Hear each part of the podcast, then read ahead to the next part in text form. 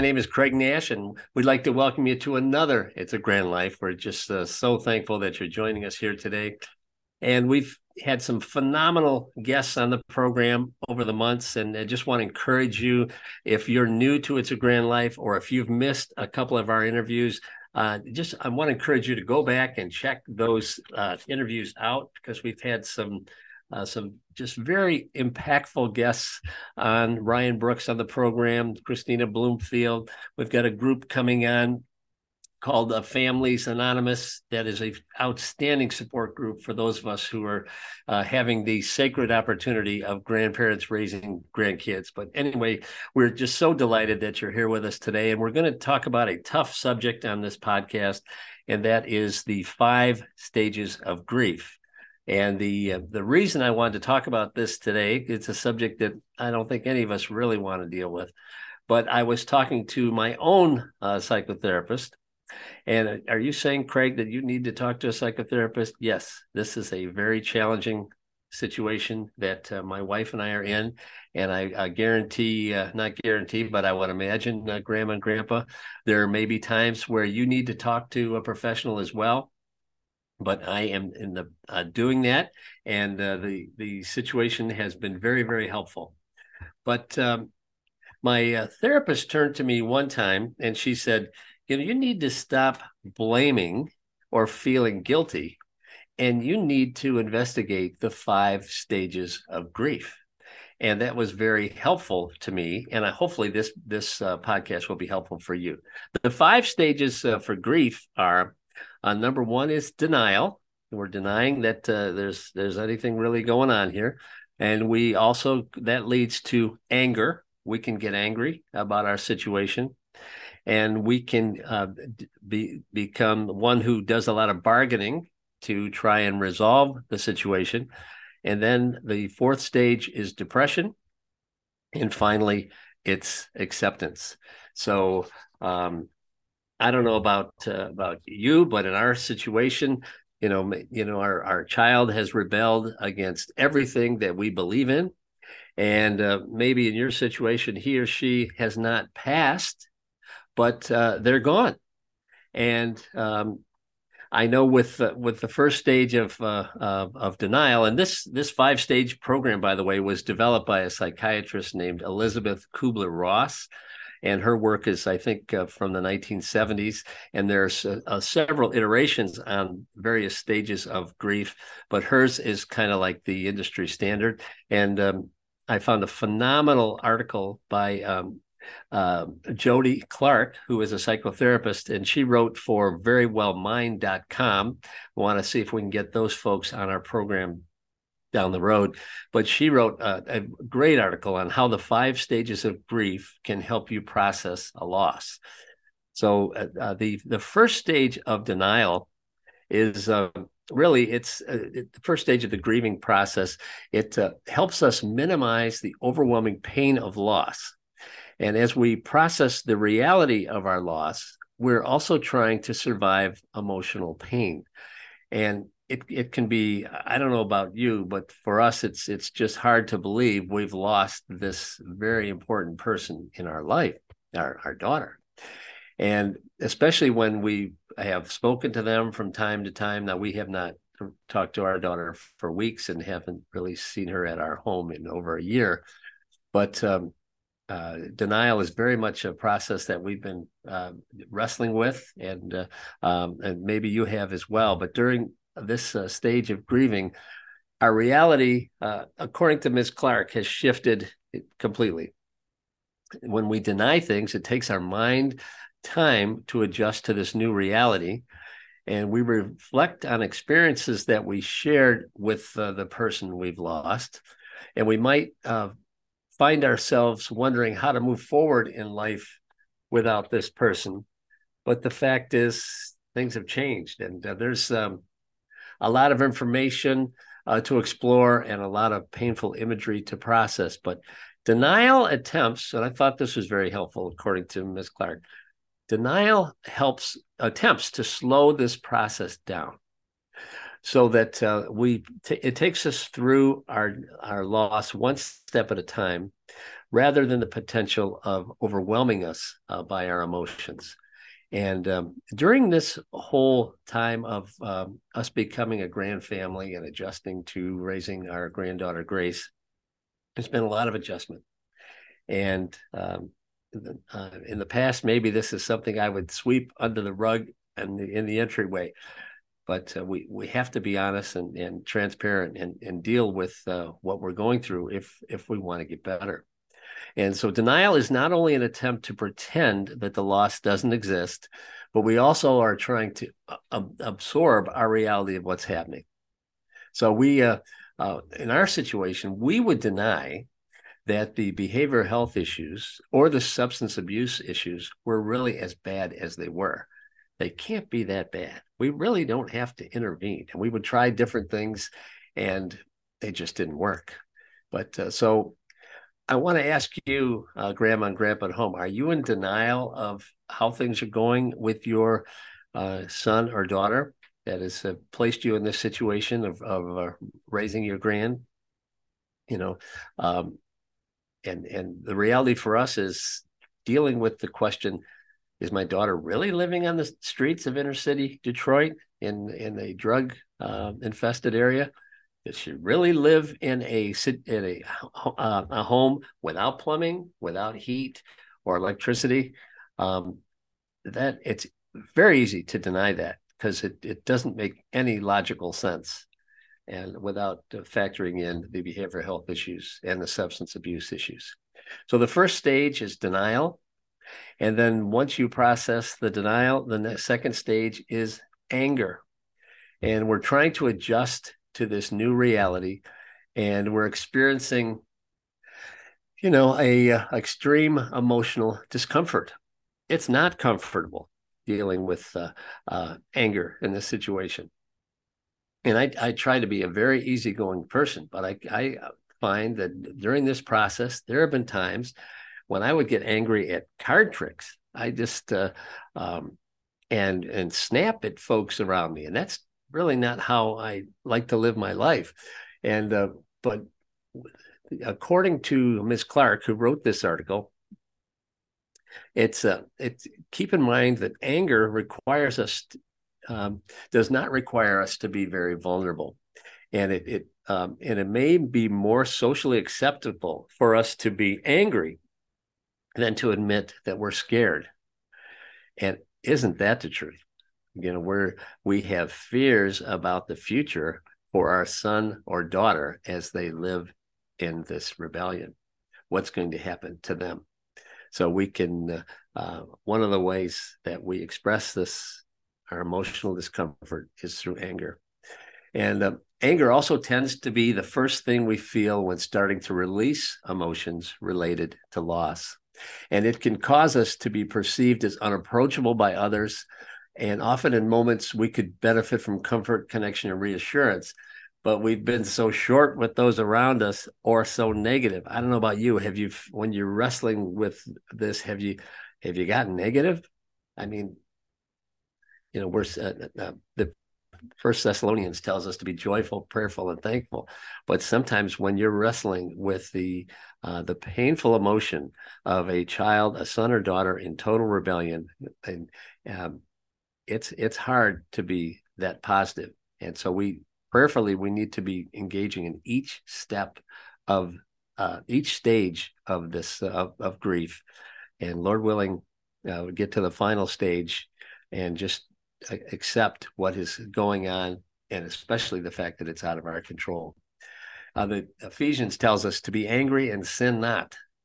And uh, but that's uh, it, takes a very strong person to to be angry and not to sin. But uh, um, but the reality is that in this situation, if I'm being honest, there are times where you can lose it, um, whether folks deserve it or not. Some of the the, the the, the conversation I've had with my wife or even my granddaughter has been so short that. Uh, but I want to encourage you today. There's a phenomenal Bible verse that First John chapter 1 verse 9 that says if we confess our sins he is faithful and just to forgive us our sins and cleanse us from all unrighteousness.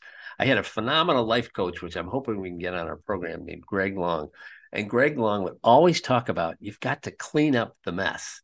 Like you're walking down the aisles at Kroger and someone drops a bag of pickles and there's a big mess everywhere. They, you know, there's a cleanup on aisle seven. In our life, we need to have short accounts with God and we need to clean up every mess that we can with our loved ones, with our coworkers, with our neighbors. Hey, I didn't mean to get upset about that. Please forgive me. And then let's get this recalibrated and start over. So the of the first of the five stages of grief, the first one is denial, and the second one is anger. And the third one is bargaining. You know, when coping with a loss, it isn't unusual to feel so desperate that you're willing to do anything to alleviate or minimize the pain. Amen to that. During the stage in grieving, you may try to bargain to change the situation. You ever found yourself there? Agreeing to do something in return for being relieved of the pain that you feel. And when, when bargaining starts to take place, we often direct our request to a higher power or something bigger than us. So we could bargain with the higher power, our, a bargain with the Lord, and uh, so that may somehow impact the outcome. God, if you will just heal this person, if you'll just touch my daughter, I will turn my life around. Or I promise to be better if this uh, uh, person, if you let this person live, or if I'll never get angry again. Well, some of us have said that. If you can stop uh, this situation from happening. So there is an acute awareness in the bargaining stage of our humanness in this stage of grieving. When we realize that there's nothing we can do to influence change or create a better end. And bargaining comes from this feeling of helplessness and uh, and gives us a perceived sense of control over something that feels so out of control. So during bargaining, bargaining, we tend to focus on our personal faults and our regrets, and uh, uh, and, and what could we have done? I ask my wife Kathy all the time, what could we have done different? Uh, and she would say, "Well, we you went to all the games, you did this, you did that, you you were in um, your daughter's life, and and um, and but we we still want to blame somebody for the situation, and sometimes we just can't.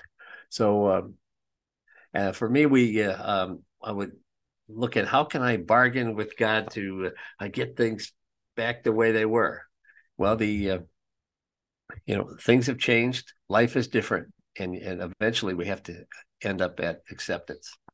So after the denial, after the anger, after all the bargaining, that we're we're not quite at acceptance according to uh, um, Ms. Kubler Ross but it's it leads to the reality of depression. And in, in this country, we have got a depression explosion. And um, in fact, the Wall Street Journal did an article pre-COVID that talked about the the uh, dramatic increase in depression cases and cases of loneliness in our country pre-COVID. And for those of us who are wrestling with the grand family, uh, there are times where we can be we can be depressed. And and we and as one of the stages of grief we need to to be honest with ourselves and deal with that. And so during this process of of uh, uh, this experience of processing our grief there comes a time when our imagine our imagine imaginations calm down and we slowly look at the reality of the situation. Bargaining no longer feels like an option and we are faced with the reality of what is happening in this stage of grieving, we start to feel the loss of our loved one more abundantly.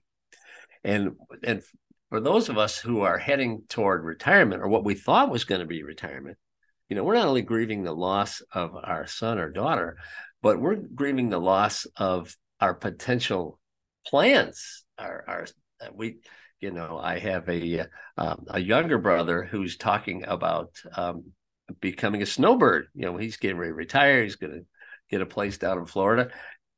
That sounds absolutely great. Sounds like something we've talked about or thought about for years. We can't do that now. You know, our vacations are based on the school calendar, and we gladly accept that. But there's there is an adjustment when you make those uh, uh, acknowledgments and you and you, you, you deal with that reality. And um, so depression is real, and it's something that we. Uh, um, how do we deal with depression? Well, um, individually, you know, I I start every day the way I have for the past thirty five years, in the uh, reading the Bible every morning for me, and uh, trying to, uh, to, glean the wisdom and encouragement. And uh, I've just recently uh, read the entire book of Psalms because I find in there that David and the other writers in Psalms deal with the reality of all of these stages of grief you know denial and bargaining and anger and uh, uh, depression and uh, and even acceptance. And it, it and also I you know, I pray specifically about everything going on in our lives. And and I've seen God answer some amazing uh, prayers. And in fact I'm going to talk about that in in a uh, episode that's coming up. But I, I just want uh, there's in fact, there's a verse I, I want to share with you from Philippians chapter 4, verses 6 and 7, and that is do not be anxious about anything, but all things by prayer and petition with thanksgiving. Present your request to God, and the peace of God, which passes all understanding, will guard your hearts and your minds in Christ Jesus. So I would encourage you to to uh, to to grow spiritually during this time, spend some time in the scriptures, get into a small group, if if and also a uh, a support group. We've got a, a, phenomenal interview coming up on on our program from the folks at Families Anonymous. They're doing a wonderful uh, work in encouraging families that are going through behavioral health and substance abuse issues and um, really providing the type of support you need to get through these five stages of grief. And I hope you you you make sure and catch that podcast. I think it's coming out in the next couple weeks. But depression is real. The other thing you could reach out to the Substance Abuse and Mental Health Services Administration, and the number for that group is 800 662 4357. That's the Mental Health and Substance Substance Abuse and Mental Health Services Administration. And uh, this we, we we've got to take control of this. You can't, you know, if we we can't spend our life depressed, and uh, uh, so there is help out there. And finally, there's acceptance. And the last of the five stages of grief is acceptance. So when we come to a place of acceptance, it's not that we no longer feel the pain of loss. Instead, we're no longer resisting the reality of our situation. And we're not struggling to make it something different. It is what it is. And sadness and regret can still be present in this phase, but if the emotional survival tactics of denial, bargaining, and angry anger are less likely to be present during this phase of the grieving process. So it's I just put in a little prayer here in the sidelines, like, Lord, I'm I I accept this situation. I'm still overwhelmed with the journey, but I accept this situation, and I'm just going to ask you to guide me and direct me during this process. So, one of the questions in the article was how long did these stages last? Well, these stages can be different for uh, each individual. And the path is unique to you, and your relationship to the person you lost is unique and the emotional processing can feel di- different for each person. But you need, we need, we're encouraged to take the time we need and remove any expectations of how you should be performing as you walk through this grieving process. So let's let's avoid any unrealistic expectations. Oh, you know, I, I should be way farther along than I am. You know, some days you just need to chill and um, and and just get alone by yourself and pray and just process what is happening because it's um, there's there's not a, a, fast forward button during this these stages of grief so it's um, uh, very interesting. The um, the and then how can we help someone? Very interesting in this article. How can we help someone who is grieving? Well number one we can avoid rescuing or fixing. In an attempt to be helpful I, th- I thought this was really good. We may offer uplifting hopeful comments or even humor to ease the pain or try and fix them. Although the attention is good it can leave people feeling as, as if their pain is not seen or not valid and uh, and then and then don't force fixing the the person who's who's grieving. We may want to, to badly help that person to make them feel better. So we believe that nudging them to talk or to process their emotions before they're fully ready will help them faster. This is not necessarily uh, true and can actually be an obstacle to their healing, according to Ms. Clarke in, in uh, her article on how to cope with the five stages of grief. But we do need to make ourselves accessible, offer space to people who grieve. And this lets the person know uh, when uh, that we're available and that we're ready to be of assistance to them. You can invite them to talk to us, but remember to provide understanding and validation if they are not ready just yet. Remind them that you're there and do not hesitate to help them. And uh, so I want to leave you with a couple thoughts on um, on how to uh, five stages of dealing with grief. That uh, there's a podcast I heard by Amy Morin who did just a tr- terrific uh, discussion on this from the Very Well Mind podcast. She says five strategies for dealing with grief. All right, we've identified these stages. Now, how do we address them? So the first thing is you may want to read books on grief, and she recommended a great book by C.S. Lewis called A Grief Observed, and another wonderful book, A Year of Magical Thinking by Joan Didion. And she also recommends joining a support group, which I mentioned earlier. And you can do those in person or you can do them online. And we recently had a family friend who lost a son, unfortunately, to a drug overdose. And she immediately went and joined a support group, and they had a a a structured program where maybe it was a 12 week program. Well, that wasn't enough. So she decided to go back through it again. So we need to do what we need to do to get through this, especially so we can be there for our grands.